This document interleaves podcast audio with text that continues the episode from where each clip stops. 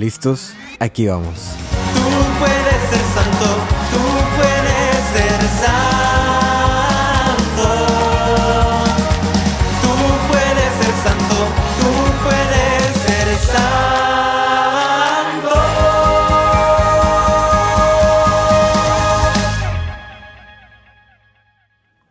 Para el discípulo más amado. Sé cómo te sientes. Sé que en ocasiones no entiendes lo que pasa a tu alrededor y a veces te dejas llevar por la rutina. Has llegado a pensar que incluso es bueno llenarte de actividades y compromisos, pues estos te distraen de aquello que sientes en el corazón. Te veo con ternura cuando tratas de resolver el crucigrama de tu vida, tratando de analizar el porqué de cada cosa y buscas encontrar la lógica a esta historia nuestra. Me conmueves tanto que en ocasiones te doy pequeñas pistas del vasto plan que tengo para ti. Te amo tanto que cedo a tu curiosidad y te revelo un poco de lo mucho que tengo pensado para ti. Pero hijo mío, tienes que aprender a confiar más en mí. No todo el tiempo hay que saber el final de la historia, ¿sabes? Tienes que aprender a disfrutar cada capítulo por lo que es, vivir esas emociones de incertidumbre, de dudas, de abandono. Lo único que te pido es que, cuando te sientas así, no olvides que aún ahí estoy contigo. No olvides que no porque no me veas o me sientas, no quiere decir que no esté caminando a tu lado. Esa falta de fe, esas dudas, son completamente normales. No te sientas culpable cuando lo haces, al contrario, alégrate y asimila que estás en este proceso de crecimiento. ¿No sabes la alegría que me da cuando a pesar de todo eso, me dices que confías en mí? Cada que lo haces me llenas de orgullo y te digo que te amo regalándote mi paz. Cuando te sientas así, no te aísles, no huyas, no te alejes de los tuyos, te lo suplico. No dejes de buscarme. Al contrario, encuéntrame en tus hermanos. Encuéntrame en los pobres. Encuéntrame por la calle. Encuéntrame en el sagrario. Sabes que ahí siempre me podrás hallar. En este día me gustaría que recordaras que soy tu gran amigo y tú eres mi discípulo más amado. Aquí seguiré contigo en ocasiones en silencio, en otras mostrándote maravillas, pero siempre, siempre, siempre contigo. Te amo, hijo mío, y estoy muy orgulloso de ti. Bienvenidos a este podcast de Tú puedes ser santo, en este programa que se llama Para el discípulo más amado, que obviamente eres tú. En este programa vamos a ir meditando sobre las lecturas de cada domingo y ver qué mensaje tiene Dios para nosotros. Así que vamos a empezar. En la primera lectura de este domingo, el domingo 16 de abril del 2023, que celebramos también la Divina Misericordia, eh, la primera lectura es del, libro de Hechos de los Apóstoles. No voy a leer todas las lecturas para eh, ahorrarte un poco de tiempo, pero si tú tienes tu misal a la mano, si tienes a lo mejor por ahí el celular, tú puedes buscarla y verás que es del libro de los Hechos de los Apóstoles y habla cómo en las primeras, cómo eran las primeras comunidades, ¿no? Y te, te, te remarco varias palabras. Dice, vivían en comunión fraterna, se congregaban para orar, celebraban la fracción del pan, nos, nos invita la primera lectura a imitar a estas primeras comunidades, ¿verdad? A imitar, pensar a lo mejor cómo estoy, cómo estoy viviendo yo en mi comunidad. A lo mejor estoy como un lobo solitario, a lo mejor no tengo comunidad tal cual. Sí, pertenezco a la comunidad de la parroquia San Juan, parroquia Guadalupe, pero tengo comunidad de hermanos en, en quienes yo puedo confiar, hermanos en quienes, por ejemplo, si me siento caído, yo voy y digo, ayúdame, levántame si tengo ese como pequeño grupo o esa pequeña comunidad porque es necesario. Nos invita a la primera lectura a, recordar que, uno de los pilares fuertes de nuestra fe es vivir en comunidad. No podemos ir por todo el, por todo, por nuestra fe como lobos solitarios.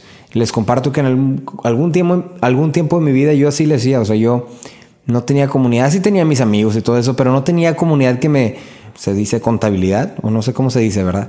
Pero, o sea, que estuvieran ahí para, pues para corroborar que no, que no le esté regando, que no esté cayendo en pecado, que viva la luz.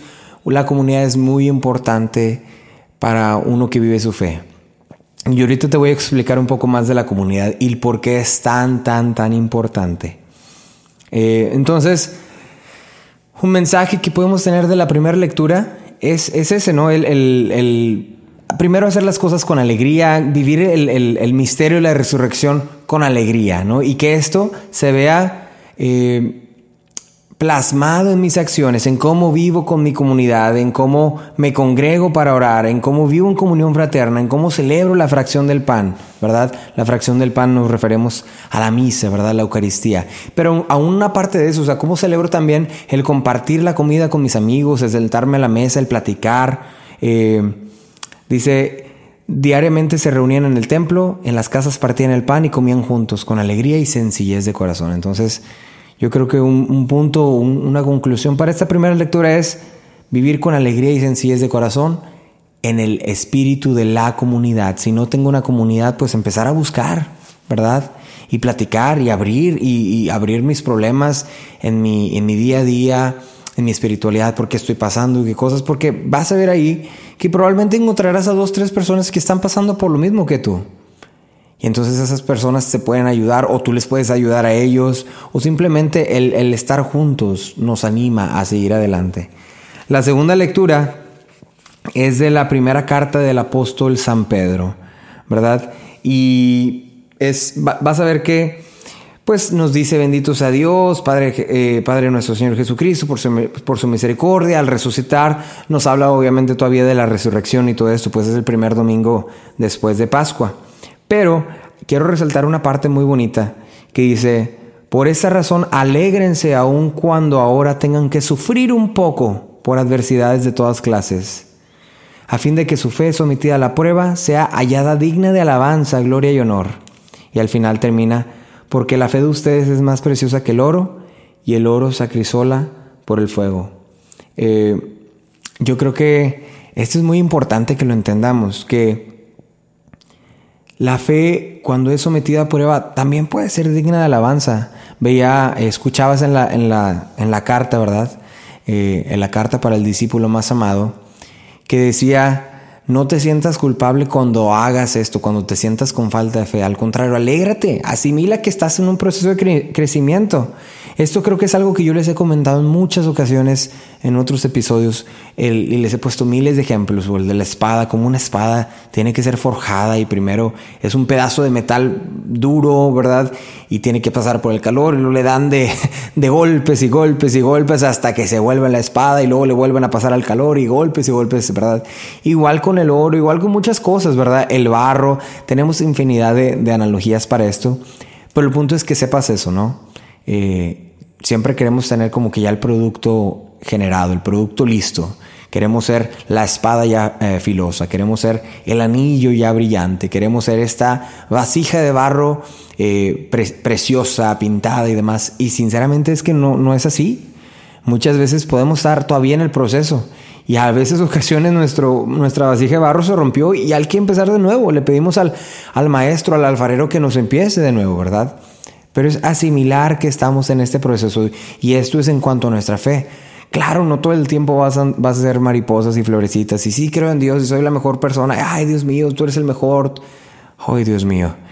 Créeme que no es así. Muchas ocasiones, por más metido que vayas, te, te comparto que hace todavía algunos meses estaba estaba yendo a misa diaria, confesión cada dos, cada dos semanas, estaba sirviendo en un refugio para pobres, les estaba dando de comer, estaba ayudándole, estaba yendo, tengo ya cinco meses yendo a la cárcel todos los viernes a predicarle a los prisioneros, eh, trabajo en una iglesia, doy clases, en fin de cosas, y, y, y, aún con todo esto yo me sentía abandonado por Dios, decía, ¿qué, ¿qué es esto? O sea, estoy tan, tan cerca de ti, pero me siento tan lejos de ti. Y es que no, como lo decía en la carta, eh, el mucho hacer no significa que, nuestra fe sea perfecta, ¿verdad? Tenemos que pasar por estas pruebas y estas pruebas en, en sí mismos eh, glorifican a Dios, son motivo de alabanza, ¿verdad? Siempre y cuando sepas saber que estás ahí, o sea, sepas que estás en esa prueba y digas, ok, la estoy pasando mal, pero tiene una razón y voy a seguir adelante, sigo caminando, le sigo echando ganas, no paro, ¿verdad? Entonces, volviendo a la primera lectura, vivir en comunidad nos ayuda a que cuando sepamos, cuando sepamos nos demos cuenta que nuestra fe pues no está en el 100%, a lo mejor está en un 60%, Bueno, tengo herramientas, tengo mi comunidad, tengo la oración, tengo mi, a mi amigo con el que voy y comparto la comida, comparto la mesa, ¿verdad? Y reconozco que en este proceso, aún y como estoy roto, quebrado, con una fe a medias, todavía puedo glorificar a Dios. Todavía puedo decir, sí Señor, pues aquí ando. No, no creo todavía muy bien en ti. Ayúdame a creer. Ayúdame a creer. Pero es tener esta esperanza, esta certeza de que nuestro trabajo no está terminado. La obra de Dios en ti no está terminada. Y no sabes cuándo terminará. No sabes cuándo terminará. Así que hay que seguirle. Hay que seguirle porque hay que, hay que ver el final de esta historia. Hay que ver el producto final, ¿verdad? Y el Evangelio es un Evangelio que lo conocemos tanto, lo hemos escuchado muchísimas veces. Es Tomás, Tomás el que dudó, ¿verdad? Y me gusta mucho cómo las tres lecturas se unen, ¿verdad? Tomás era una persona que le gustaba eh, racionalizar todo, ¿verdad? decir, ¿por qué sucede esto? ¿Cómo sucede esto? Eh, ¿De qué manera sucedió? ¿Cuándo sucede esto? O sea, analizar cada aspecto como, como si quisieras tener una, forma, una fórmula matemática para Jesús, ¿verdad? Entonces, cuando Tomás pierde a Jesús en, este, en, esos tres días, lo pierde, pues pierde a su amigo. Y, y su instinto natural como humano es, ok, perdí mi amigo, voy a, tener mi luto, porque la muerte es el final. O sea, en su racional, en su, en su, eh, en su mente, él decía, la muerte es el final, Jesús ahí quedó.